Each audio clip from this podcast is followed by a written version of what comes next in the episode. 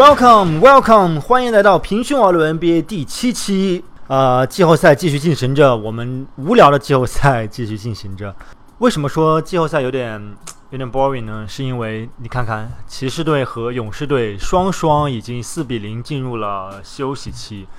漫长的一周的时间，他们可以坐在家里面看电视，然后早上早上看看电视，中午训练一下，shoot around 就是投篮训练。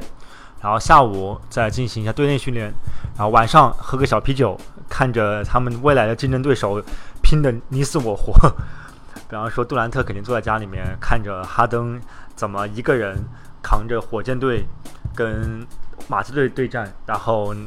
同时心里面还想说：“哎呀，太棒了，马刺队的伦纳德还受伤了。”诸如此类的。呃，那边也是，东部也是，东部詹姆斯也。久违的休息时间终于迎来了。这大家很多人说这个詹姆斯的轮休问题，我们之前提过这个话题。很多人说詹姆斯不应该轮休那么多呀，他是个 super star 超级巨星，他就应该就像我们平常上班一样，我们不应该随便请假。但问题是人家没有随便请假。如果我们如果同样用上班的道理放在詹姆斯身上，詹姆斯职业生涯打的时间 minute。就上场时间已经超过了乔丹整个职业生涯的打球时间，就算你把乔丹打棒球的时间也算上，詹姆斯的时间都比他长。嗯，所以说很高兴，我我个人很高兴，詹姆斯可以获得这么一个休息的时间。但是这种休息的代价就是让季后赛显得有点无聊。基本上我们每天只能期待两组对战，一个是凯尔特人和奇才队的对战，一个是。呃，一个是火箭和马刺的对决，啊，本来非常有意思的季后赛第二轮变得有一点点索然无味。虽然说上一场天王山之战，火箭队和马刺队之间为我们上演了一场真正意义上牛逼的、刺激的、血脉膨胀的季后赛比赛，但是不够啊！第二天二十四小时不到，那边呃跨越整个 coast to coast。跨越整个美国大陆到了美国东岸，凯特和其他队又打了一个稀巴烂，其他队几乎毫无还手之力。其实不只是我们球迷觉得有那么一点点无聊，连 NBA 球员自己 都觉得有点无聊。嗯，当然啦，我们作为我们做媒体的都非常感谢这个勇士队的追梦格林，他实在是太敢说了。比方说最近，呃，上了我 ESPN 头条，就是记者采访。杜兰特赛后采访杜兰特和格林的时候，记者就问说：“呃，你们有没有觉得有一点点无聊啊？这需要等待马刺和火箭之间决出一个胜者？” 那边杜兰特马上低下头，在那发出打呼噜的声音，假装睡着了。他旁边的格林则在布拉布拉布拉布拉布拉布拉布拉布拉布拉布拉布拉。意思就是说，就好像我们中国，就是美国人说不拉不拉不拉不拉，就像我们中国人说啊唧唧歪歪唧唧歪歪唧唧歪歪，就是反讽记者提的问题很无聊。但实际上，格林本人也确实觉得季后赛很无聊。为什么？他之前提过，在接受另外的记者 ESPN Chris 呃 Christopher Haynes 的采访的时候，他就说，他认为骑士队的对手太弱了，提前就放弃了抵抗，而不是去坚持战斗。其实，作为一个勇士队的球员，说这句话有一点点，呃，有一点不应该说这句话。因为你看看你们勇士队，同样是八比零，就是骑士队和勇士队在季后赛第二轮这个时间段里面，都以八比零的战绩连克两支球队，一场未败，呃，成功进入一周的休息期。所以在说骑士队之前，你看看你的竞争对手，那个远在俄勒冈州的。开拓者队他们的表现，我觉得比整个东东部所有的季后赛球队都要差。啊，你再看看最近的爵士队，其实爵士队其实爵士队打得非常好，已经真的是拼尽全力了。呃，而且利用了内线高度优势，利用了外线的灵活性。无奈，勇士队今年有一个点是爵士队永远都解决不掉的，就是杜兰特这个点，不管打谁都是错位。所以我并不认为。呃，格林有资格说骑士队应该怎么怎么着，应该呃呃，骑士队的竞争对手应该提高水平啊，什么什么？我觉得这都是呃，格林队为了照顾我们媒体，让我们有文章可以写，让我们有 podcast 可以说，所以才呃说这番话。但别忘了，格林之所以这么能抓住记者的这个点，正是因为他自己也有自己的一个 podcast，他有自己的一个播客，就像我们平胸网络 NBA 一样，他有自己的一个平台上面，他会邀请一些球员来聊天，来讲讲他的生活，讲讲他对篮球的看法。其实这个球员下海，我们戏称球员下海自己做媒体，是未来体育媒体发展一个趋势。比方说。之前科比退役的时候，他为自己写的《My Dear Basketball》我亲爱的篮球这一篇文章的点击率，真的让所有媒体都眼红。科比的文采，嗯，平平，但是作为一名球员来说，他已经文采非常好了，所以这篇文章获得非常多的关注量。但是你看其他球员，就算那些文笔非常一般，我见过一篇，就是后来科比，我读过一篇后来科比写给艾弗森的一篇文章。通篇文章就是 doesn't make any sense，没有任何道理，就在那里说什么我有多强，我要战胜你艾弗森，就这么一篇文章，它的点击率就是上了各大呃网站的搜索榜头条。为什么？因为大家就是喜欢看明星自己写东西，这就好像其实跟《爸爸去哪儿》是一个道理的。这种节目，大家如果比方说平普通人带一个孩子上去，可能也有收视率。但为什么大家喜欢看明星的孩子呢？就是因为他们的身份相当于是一个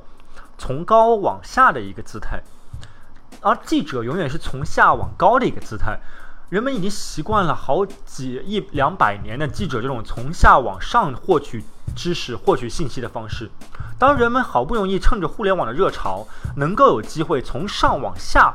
看到球员们主动，而且是几乎近乎于以讨好的姿态给球迷信息的时候。我想每一个球迷都会很高兴去阅读这样的文章，所以同理，啊，我们的格林自己做了 podcast 的时候，嗯，也有很多人去听他的 podcast。在他的博客里面，格林这一段最最最近一段时间就批评了，啊，以我们公司我以我们公司为首的一批媒体，啊，就说这些媒体们喜欢搞大新闻，喜欢搞标题党。他就回到之前他说过的，骑士队的对手太弱了。这句标题，他就在他自己的博客中说：“媒体们就是断章取义。我说骑士队的对手太弱了，就能上头条。但是我说了一万遍，骑士队打得好好啊，詹姆斯好强啊，然后他们乐福很强啊，欧文很强啊，这些话从来没有一次上过头条。嗯，其实格林自己也懂这个道理。如果如果你不懂这个道理的话，你又何必说出那么多服务媒体、让媒体开心的话呢？就像我们在学新闻的时候，我们经常说。”有一句话说：“狗人咬狗，呃，狗咬人不是新闻，人咬狗才是新闻。”这个是普世的。这一次我在去报道费城呃 NFL 选秀的时候，路上面我们和我们几个同事开开心心的开车，然后我们就要讲说，呃，聊到了中美这个新闻行业的区别，区别就在于。中国还是会比较强调所谓的媒体的概念，会强调所谓传媒的概念。比方说，我们在我们在课堂上面学到了很多，都是关于如何有效的将如何有效且正确的将信息传递出去。但美国这边受到的新闻教育更多的是如何在市场中将新闻的价值扩大化。比方说，我们同样的在场有十几个新十几个记者围着一个球员采访。他当然，他说的话每一个记者都可以录音笔录到，但写出来文章不同就在于这名记者对他信息的整理和筛选中采用的方法不同。比方说，像格林刚才说的，他说了一百句其实就其实就是好话，但只上只要他说了一句坏话，且被一个记者抓住了作为头条，那就说明这个记者做得很好，他应该加一个鸡腿中午吃饭。啊，所以总而言之，我们的格林同学也非常认同球迷的心态，就觉得啊，这次季后赛实在是有一点点无聊。但是无聊归无聊，我觉得有一支球队是我个人感觉很有必要跟大家聊一聊的，就是有两支球队，其实东部一支，西部一支。东部的、西部的我们就不用讲了，西部马刺和火箭都非常有话题点。但是我在我看来，这个话题点不一样之处在于，马刺和火箭的对决，他们更多的看点并不在于两名关键球员，比方说伦纳德和哈登之间对决。首先，他们两个不是同一个位置的，他们两个没有几乎很难说是进行对位防守、进行互相攻防。伦纳德是一名小前锋，且是一名非常强壮的小前锋。而哈登在后卫里面虽然算是非常强壮，但伦纳德打他绝对算是一个不大不小的错位。嗯，所以球员之间的竞争，我觉得让我们看比赛吧，就让比赛来说话。但是我们还可以看看两支球队之间另外一个竞争的点，就是两名主帅之间的竞争。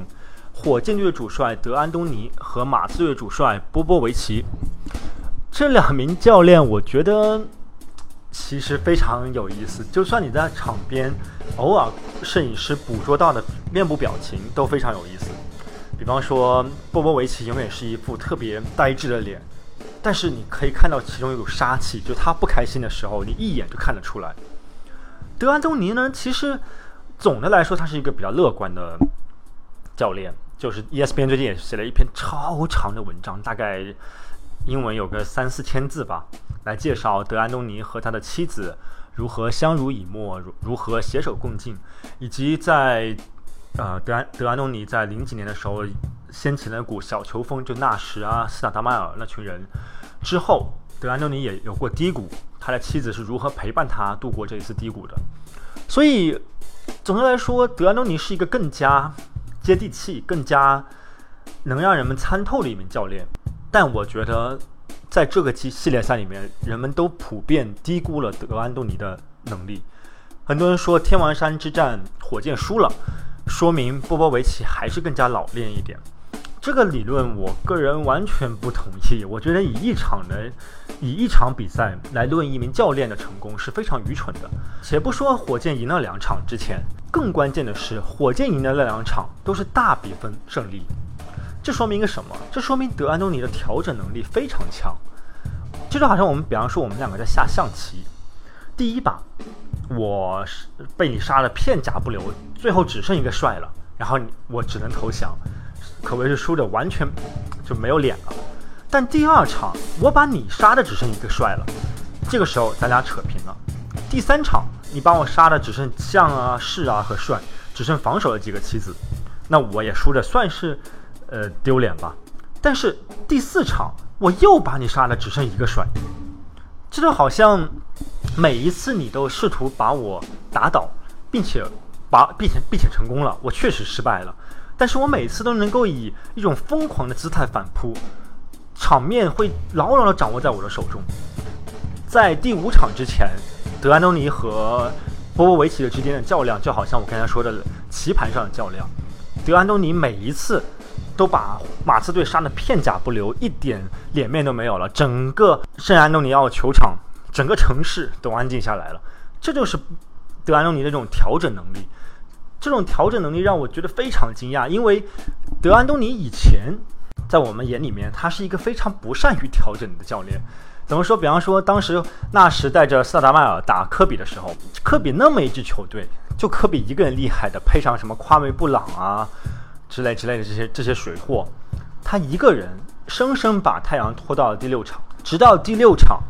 德安东尼才找出一个办法，怎么限制科比。六场比赛找出一个办法来限制一个人，这种能力是。况且，by the way，当时太阳队是西部第一，湖人队是西部第八，所以这种能力是非常非常欠缺的。在当时，但好多年过后，今天的德安东尼已经找到了调整的方法，他的战术也非常之多元。比方说这一次系列赛，他运用内内的方法，就让我刮目相看，真的是太厉害了。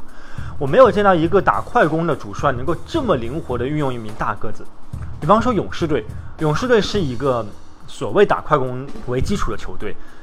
但他们的主帅就不管是谁吧，不管是现在的主帅还是以前的主帅，没有一个主帅能够把勇士队变成一支能够灵活运用大个子的球队。比方说，呃，帕楚里亚，比方说现在的麦基，他们都相当于是功能性的球员，功能非常的欠缺，非常有限，就是。出现了大空位的时候扣一个篮，这个我说真的，如果是我的话，我也能放进。呃，但是德安东尼运用内内的方式是完全新颖的，非常非常的 innovative。他把内内放在了牛角区域，放在了三分线外，甚至放到了底角。其大胆的程度，我认为不亚于去年勇士队开创那一套呃无限挡拆、无限换防的战术。在这里，我要非常谢谢德安东尼为我们这一次。无聊的季后赛提供了那么一点点非常有深度的改革。呃，接下来我想主要谈的是东部的球队。大家会说东部有什么好谈的呀？两支球队，一支奇才队，一支凯尔特人队，这这看都不想看。比方说腾讯安排 on court 记者采访，直接略过了东部，不想不想去波士顿，也不想去 DC。对，就是这样两支在中国球迷中。差那么一点点关注度的球队，却非常有故事。奇才队，大家可能觉得奇才队是非常年轻的一支球队，其实不是，他们的历史非常悠久。之前奇才队叫华盛顿子弹队，直到现在我在 ESPN 上班的时候，很多老编辑们谈起奇才队的时候，还是会脱口而出 “bullet”，就是他们的脑子里面转不过来，就好像，呃，大连叫深圳深圳足球队改改名了。但是我们第一反应就是深圳健力宝，而不是深圳红钻，而不是深圳 FC，这是一种老一代人的记忆。所以奇才队是一个历史非常悠久的球队，但它已经太悠久了，离冠军太远了。华盛顿 DC 这个城市虽然是首都，但是美国的首都跟中国的首都可完全不是一回事儿。它有点像一个功非常极度功能化的城市。这个城一一旦一个城市功能化到一定程度，它必然会被边缘化。不管你的功能有多么的强盛，比方说 DC 这么一个城市，它的功能性就是政治，所以说只需要人们上班的时候去这个城市即可，下班了各自回家。所以你也会就会很奇怪，在美国，当你来到美国以后，你就会知道，DC 在人们心目中并不是一个非常非常好的城市。很多人认为它是一个呃犯罪率比较高，然后啊比较乱的一个城市。当然了，最近就像我们以前高中学的逆城市化，美国也逐步逐步在把很多城市的 downtown 就市中心地区变得重新繁华起来，啊，这跟通勤成本的上升是有关系的。哎，对不起对不起，跑偏了，讲的呃开始上课了啊。DC 就是这么一个需要冠军的城市，但是反过来看波士顿，整个 NBA 历史上获得过最多总冠军的城市，他们。也非常渴求这个胜利，为什么？因为他们赢习惯了。波士顿这个城市在体育方面实在可以相当于是中国的，呃，在中国你找不出一个城市可以与其相媲美。就去年，他们美国人最感兴趣的运动橄榄球，新英格兰队就拿了冠军。再看看凯尔特人队，凯尔特人队其实整个 NBA 历史上，他几乎没有怎么经历过重建期。呃，要要说也就那么。五六年、四五年吧，但依然保持着它的竞争力。所以再看它的红袜队，红袜队不管怎么样都是新闻的头条。比方说最近闹的一个种族、种种族歧视的事情。波士顿这个城市是一个以优秀为习惯的城市。当一支以优秀为习惯的球队遇上一支非常非常渴求胜利的球队的时候，我们会发现，比拼心态是两支球队之间最主要的工作。而不是在乎，比方说地表最强一七五小托马斯如何大战沃尔，最被低估的球员，不是不是不是，两支球队都有声称自己是最被低估的球员。比方说那边凯尔特人的布拉德利就说我最被低估了，然后这边的沃尔和比尔都说过无数次我最被低估了，所以两支这种心态都都觉得自己被低估的球队，当荧光灯，当全国转播，当。上千万的观众的目光全部盯在他们身上的时候，心态就成了谁能够赢得比赛最重要的因素。这也是为什么部分可以解释了第五场比赛华盛顿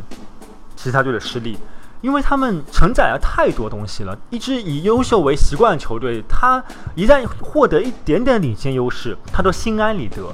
但一支不自信的球队，一支太想赢球的球队，哪怕他们获得那么一点点领先优势，他们心里都惴惴不安。这种心态的差别，可能导致了在天王山之战第五场比赛这么重要的舞台上，奇才队会崩溃。所以说，在分析两边还仅剩的两两组对决的时候，你会发现马刺队和火箭队和凯尔特人队和奇才队之间的对决是非常不一样的。我们关注的点也是非常不一样的。所以说，当你开始觉得这个系列赛无聊的时候，静下心来挖掘一下这两组对对决之间，除了比赛本身，还有什么值得钻研的地方？这就是 NBA 的魅力，这就是我们这一轮比赛还可以看的地方。